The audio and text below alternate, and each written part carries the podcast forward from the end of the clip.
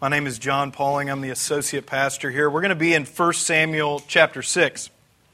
And while you guys are turning there, that's at the kind of the beginning, towards the beginning of your Old Testament. But while you're turning there, I thought I would just ask a quick question. Um, how many of you guys have seen the Ken Burns Civil War documentary? We got like four or five. Jeff Payne, of course, I should have known. Uh, you guys should watch that documentary. It's going to be the best 14 hours of your life. It's a fantastic documentary. It's wonderful. But if you had seen it, then this illustration wouldn't fall flat. But I'll try to, I'll try to share, help you understand what I'm getting at. One of the stars of that documentary is this wonderful Southern literary historian named Shelby Foote.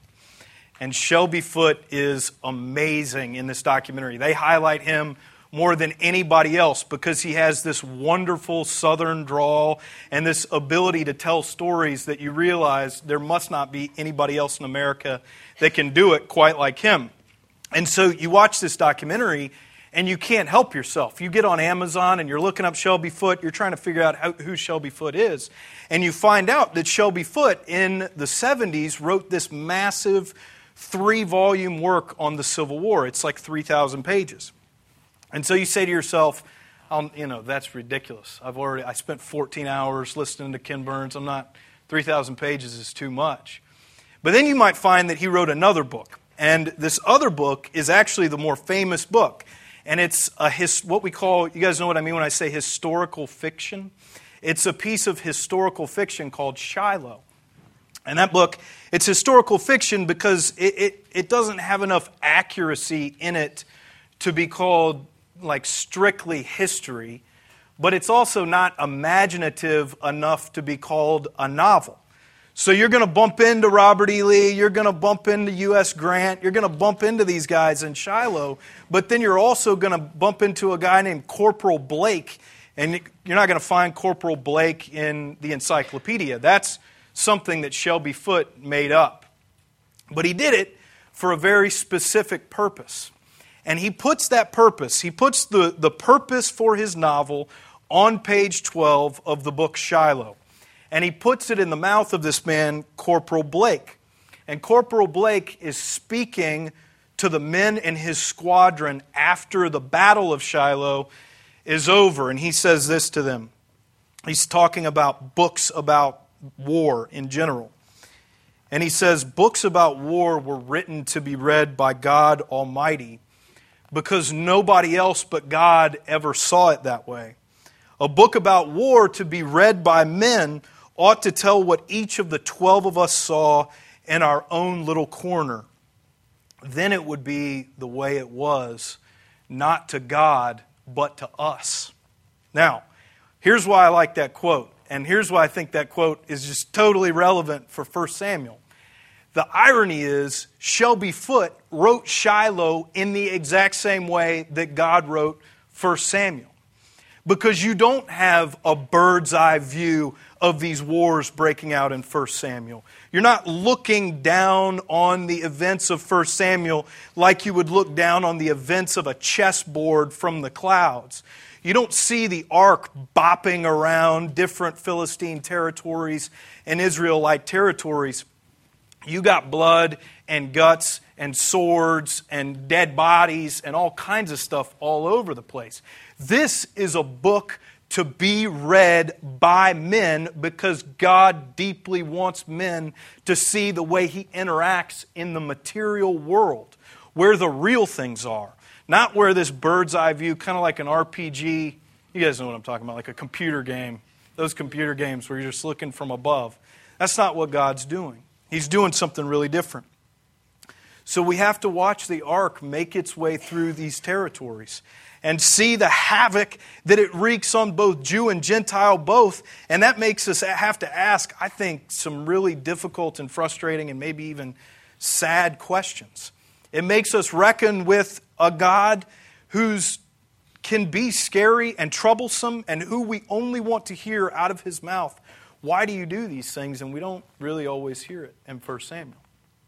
Now, I'm going to read chapter 6, and it's going to be wily. It's all over the place. But I want to do something really simple with this passage, just for the sermon, and just ask two maybe obvious questions. Here's the first question What, what must we do to escape the danger of God's holiness? And that's just another way of saying, how do we escape God's wrath? But the second question is the other question, and that's how do we, after that's happened, after we've escaped the danger of this angry God, how do we remain close to Him? How do we remain in His presence? You guys see where I'm, you guys will hear where I'm getting this, and it's from verse 20, where the Israelites say in chapter 6, Who is able to stand before the Lord, this holy God? And so this morning we got to reckon with the fact that God's holiness in 1 Samuel 6, it's not cuddly. You know what I mean? It can be sort of troublesome. So, will you listen as I read? This is a long passage. I'm actually going to read um, all the way uh, through the first two verses of chapter 7. But this is God's word. The ark, of the, the ark of the Lord was in the country of the Philistines seven months. And the Philistines called for the priests and the diviners and said, what shall we do with the ark of the Lord? Tell us with what we shall send it to its place. They said, If you send away the ark of the God of Israel, do not send it empty, but by all means return him a guilt offering. Then you will be healed, and it will be known to you why, this, why his hand does not turn away from you. And they said, What is the guilt offering that we shall return to him? They answered, five golden tumors and five golden mice, according to the number of the lords of the Philistines. For the same plague was on all of you and on your lords. So you must make images of your tumors and images of your mice that ravage the land and give glory to the God of Israel. Perhaps he will lighten his hand from off you and your gods and your land. Why should you harden your hearts as the Egyptians and Pharaoh hardened their hearts? After he had dealt severely with them, did they not send the people away and they departed? Now then, take and prepare a new cart and two milk cows on which there has never come a yoke, and yoke the cows to the cart, but take their calves home away from them. And take the ark of the Lord and ark of the Lord and place it on the cart, and put in a box at its side the figures of gold which you are returning to him as a guilt offering. Then send it off and let it go its way and watch. If it goes up on the way to its own land, to Beth Shemesh, then it is he who has done us this great harm. But if not, then we shall know that it is not his hand that struck us. It happened to us by coincidence. The men did so, and took two milk cows and yoked them to the cart and shut up their calves at home. And they put the ark of the Lord on the cart and the box with the golden mice and the images of the tumors. And the cows went straight in the direction of Beth Shemesh along one highway lowing as they went. They turned neither to the right nor to the left, and the lords of the Philistines went after them as far as the border of Beth Shemesh. Now the people of Beth Shemesh were reaping their wheat harvest in the valley. And when they lifted up their eyes and saw the ark, they rejoiced to see it. The cart came into the field of Joshua of Beth Shemesh and stopped there. A great stone was there, and they split up the wood of the cart and offered the cows as a burnt offering to the Lord. And the Levites took down the ark of the Lord and the box that was beside it, in which were the golden figures, and set them upon the great stone. And the men of Bethshemesh offered burnt offerings and sacrificed, sacrificed sacrifices on that day to the Lord. And when the five lords of the Philistines saw it, they returned that day to Ekron. These are the golden tumors that the Philistines returned as a guilt offering to the Lord one for Ashdod, one for Gaza, one for Ashkelon, one for Gath, and one for Ekron, and the golden mice according to the number of all the cities of the Philistines belonging to the five lords, both fortified cities and unwalled villages. The great stone beside which they set down the ark of the Lord as a witness to, the, to this day in the field of Joshua of Bethshemesh. And he struck some of the men of Bethshemesh because they looked upon the ark of the Lord. He struck seventy men of them, and the people mounted because the Lord mourned because the Lord had struck the people with a great blow. Then the men, the men of Bethshemesh said, Who is able to stand before the Lord, this holy God? And to whom shall he go up away from us? So they sent messengers to the inhabitants of Kiriath Jearim, saying, The Philistines have returned the ark of the Lord. Come now, come down and take it up to you. And the men of Kiriath Jearim came and took up the ark of the Lord and brought it to the house of Abinadab on the hill. And they consecrated his son Eleazar to have charge of the ark of the Lord. From that day the ark was lodged at Kiriath Jearim a long time past, some 20 years. And all the house of Israel lamented after the Lord. Let's pray together. And now, O Lord, may the words of my mouth and the meditations of all of our hearts be acceptable in your sight, O Lord, our rock and our redeemer. Amen. So, wow, the Philistines are stuck with this ark. We heard last week how this all came to be.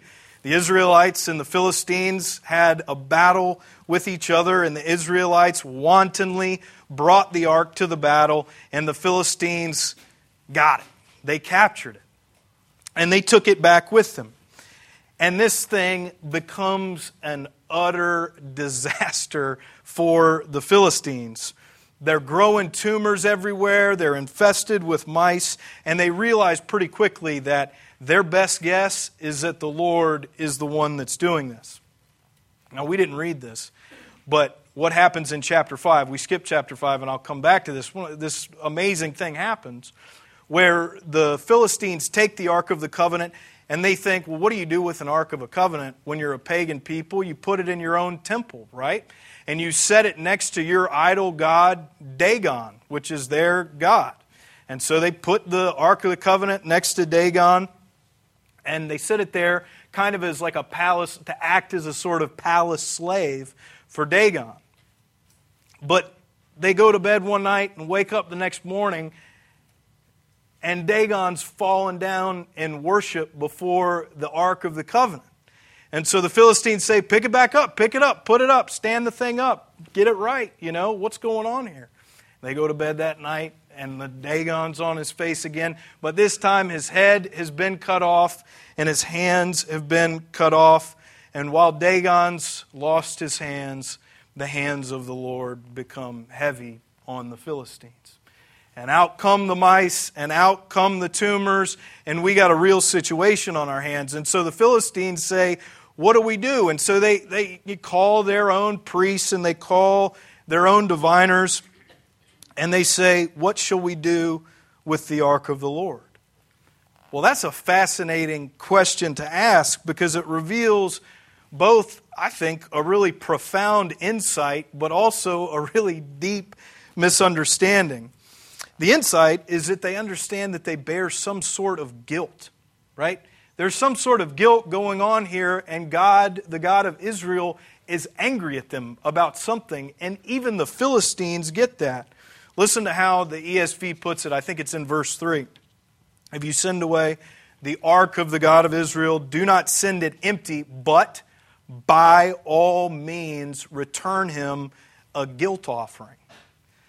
Now, that's almost good biblical theology. It almost is, because there's scores of Christian theologians, supposedly Christian theologians, that wouldn't even acknowledge that. That God has something to be angry with humanity about, and that He demands that His anger be appeased.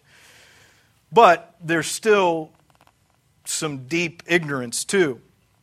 Rather than call their own priests or their own diviners, they should have contacted an Israelite priest, a good Israelite priest, which there may not have been very many in Israel in these days, but that's what they needed to do. And if they would have done that, that Israelite priest, if he was doing right, would have led them to Leviticus 5, verse 15, and would have said to them, What you need to do, bring to the Lord as his compensation a ram without blemish out of the flock. That's what the Israelite priest would have said. Now, of course, a little bit later, Isaiah would have taken it a step further and told them to look forward and anticipation to the final ram without blemish. You guys remember Isaiah 53. He was wounded for our transgressions, he was crushed for our iniquities. Upon him was the chastisement that brought us peace. And with his stripes we are healed. All we, like sheep, have gone astray. We've turned everyone to his own way. And the Lord has laid upon him the iniquity of us all. And of course, John the Baptist, we would hear way later, he takes it even a step further and points to Jesus, the carpenter's son of Nazareth, and says, Behold the Lamb of God who takes away the sins of the world. So the Philistines knew that they needed to send a guilt offering. And they knew that it needed to be costly. I mean, they ruined this gold making images of tumors, which who even knows? How, I don't know what, what that would look like. I have no idea. It's a waste of gold and of mice. I mean, nobody, you're not going to put that on your mantle. Once the guilt offering was done, those things were worthless. But here they go. They knew that it needed to be costly. Let's do. Let's make this thing as costly as, they, as we possibly can. But, of course, they still tried in that moment to earn God's forgiveness on their own terms. And frankly, as costly as that gift of atonement was, the price was still much too low because we know that only God Himself can absorb His own wrath. So we don't, this is, this is important, I think, every time we come together on Sunday mornings to remember. We don't devise our own ways of approaching God at all. We don't presume to make up some idea about how we can get right with a God that's angry at us. And that's really primarily good news. But it's also deeply troublesome news for many of us. I know it feels troublesome for me. It's definitely troublesome, like David said this morning, it's troublesome for our nation. It's troublesome for our culture when we resemble the Philistines more than we resemble what the Israelites should have looked like by trying to impress each other with technological advances, with growing wealth, but become flagrantly unwilling to confess sin and acknowledge our deep need for God's grace and the transforming power of His Spirit. God's holiness can't be presumed upon. He's real and He's deeply opposed to sin, and sin can only be forgiven through the work of His Son, adopted by faith. But after we ask that question, after we ask and answer the question, how can God's wrath be appeased? The thing that I'm just so curious about is what does it look like to still stay around this troublesome holiness? What does it look like to develop a life with this kind of God? How do we remain in the presence of this dangerous holiness? And here's the thing I just could not shake when I thought about this passage. When you think about this entry back into Israelite occupied territory, it sort of starts to look like tri- a triumphant entry, right? It's sort of reminiscent of Jesus' entry into Jerusalem on Palm Sunday, but it's not the kind of entry into Jerusalem on Palm Sunday that you want to stage in a church service. You don't have kids waving branches, yelling Hosanna. It starts to look like the set of The Wire or Gettysburg or something. It's just bodies everywhere. And so this isn't the kind of thing that we would feel comfortable reenacting. This is the return of Israel's God, but this looks more like the Jesus of Revelation with a sword for a tongue, with hair as white as snow, with feet of burnished bronze, and a voice who sounds like the roar of many waters. So you see, we didn't, we didn't read it, and I explained it just a minute ago.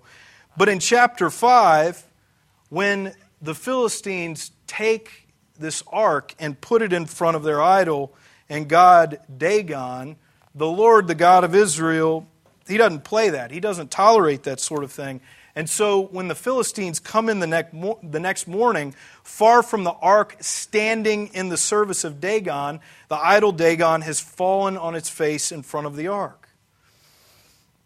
Early in the morning, the Philistines came in to the tomb of Yahweh, expecting him to be dead, with a rock and stone holding him there, and that rock and stone was called Dagon. But that stone had been rolled away. Dagon's plastered face first in front of Yahweh. Yahweh isn't dead, he's risen. And while Dagon's hands, like we said, had been chopped off, the hands of the risen king of the entire world is about to be heavy on those who offended him. And so, after these plagues, the Philistines have no choice but to send this great God away, send him back to Israel.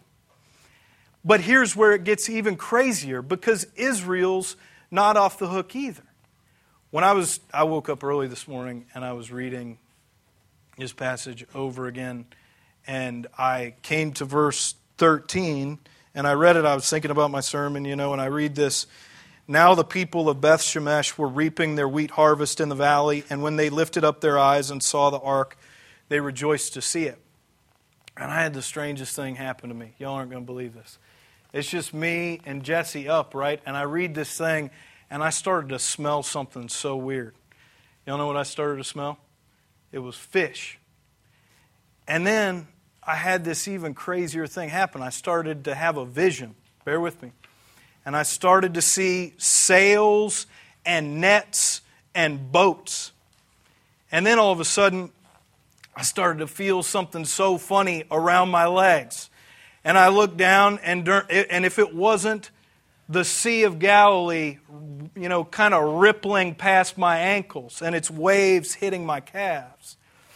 And then all of a sudden I started to hear something, right? And it was these sandal shod feet bumping down a dusty road in Palestine. And I heard a voice saying, O foolish ones, slow of heart to believe, do you not know all that was spoken to the prophets? And then I had this crazy taste in my mouth gluten and tannins. And I knew immediately what those gluten and tannins were. It was the bread and blood of a new covenant, and I knew right where that stuff came from. It came right from the marketplace of Ephesus because when I read verse 13 of first chapters of 1 Samuel chapter 6, you know all I hear?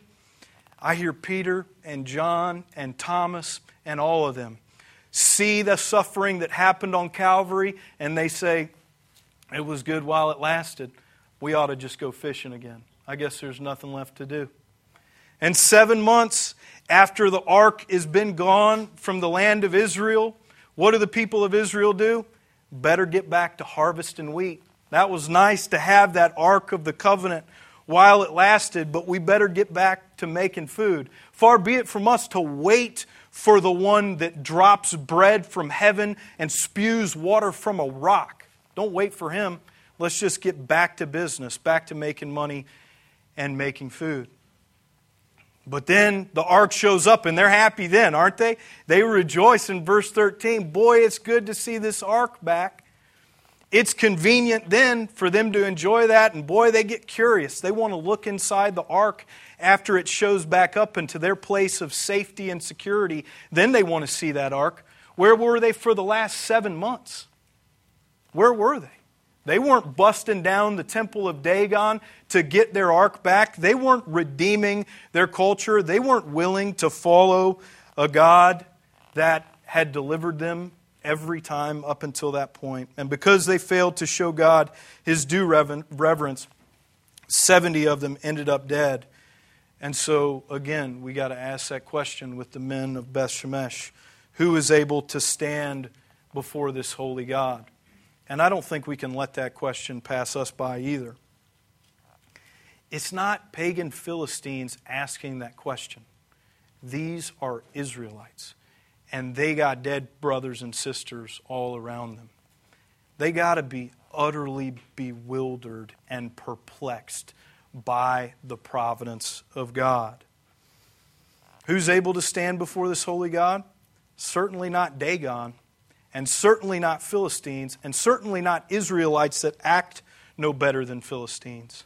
This is a God that won't stay dead and will by no means acquit the unrepentant guilty. And so the men of Bethshemesh, instead of repenting for looking into the ark, they simply try to push the ark away. Just like the men after Jesus cast the demons out of the Gadarene demoniac and sends those demons flying into the swine, and those swine go up off the cliff, they say, Go away from us. This is just too much holiness. It's too much authority. It scares us. We don't know what to do with it. But of course, that's not the way to deal with the great and troublesome and dangerous holiness of God. You can't ward it off. And so we come back to this theme this morning in application that we always come to, right? And that's this theme of Christian confession. We always talk about that in this church. Maybe I don't deny the lordship of Jesus in my heart when he shows me my sin. When I see things in my own life that I know ought not be there. I probably, I might not deny Jesus' authority, but I do very often try to slyly justify and vindicate those things and twist them in such a way that they don't look as heinous as they really are. I try to ward it away. I try to ward that holiness away, and that won't do.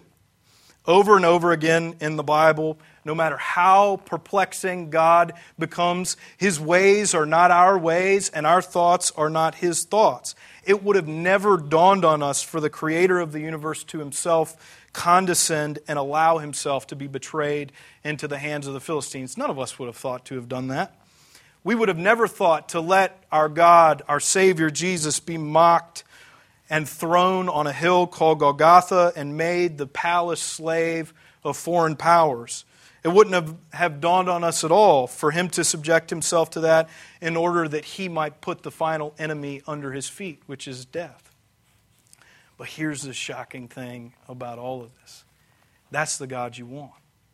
You want the God that's perplexing. You want the God that's bewildering. You want the God that you don't know what's coming next because it's that God that can break into history and break into this world and redeem you from sin and save you. You don't want a hand wringing God that you know exactly where providence and history are going. You don't want that at all. It's Him that can break the sinful patterns of our own personal lives and break the sinful patterns of this world and rescue us. And it's Him that upholds each of us that are righteous in Christ. And it's Jesus that presses us towards confession and authenticity and forgives us every time. That's a perplexing and a bewildering God, but that's the God you want because that's the God that will finally bequeath to you a whole new creation. Let's pray together. Father, we thank you so much for your goodness and love towards us and your Son. And honestly, we thank you that we don't know where you're going. We don't know what you're doing. If we did, you could not be God. We would be God. For us to be perplexed by you puts us in the lineage of thousands that come before us. And so will, give us, will you give us the patience and endurance it takes to wait, to see what you're doing, and to finally redeem us? In your name we pray. Amen.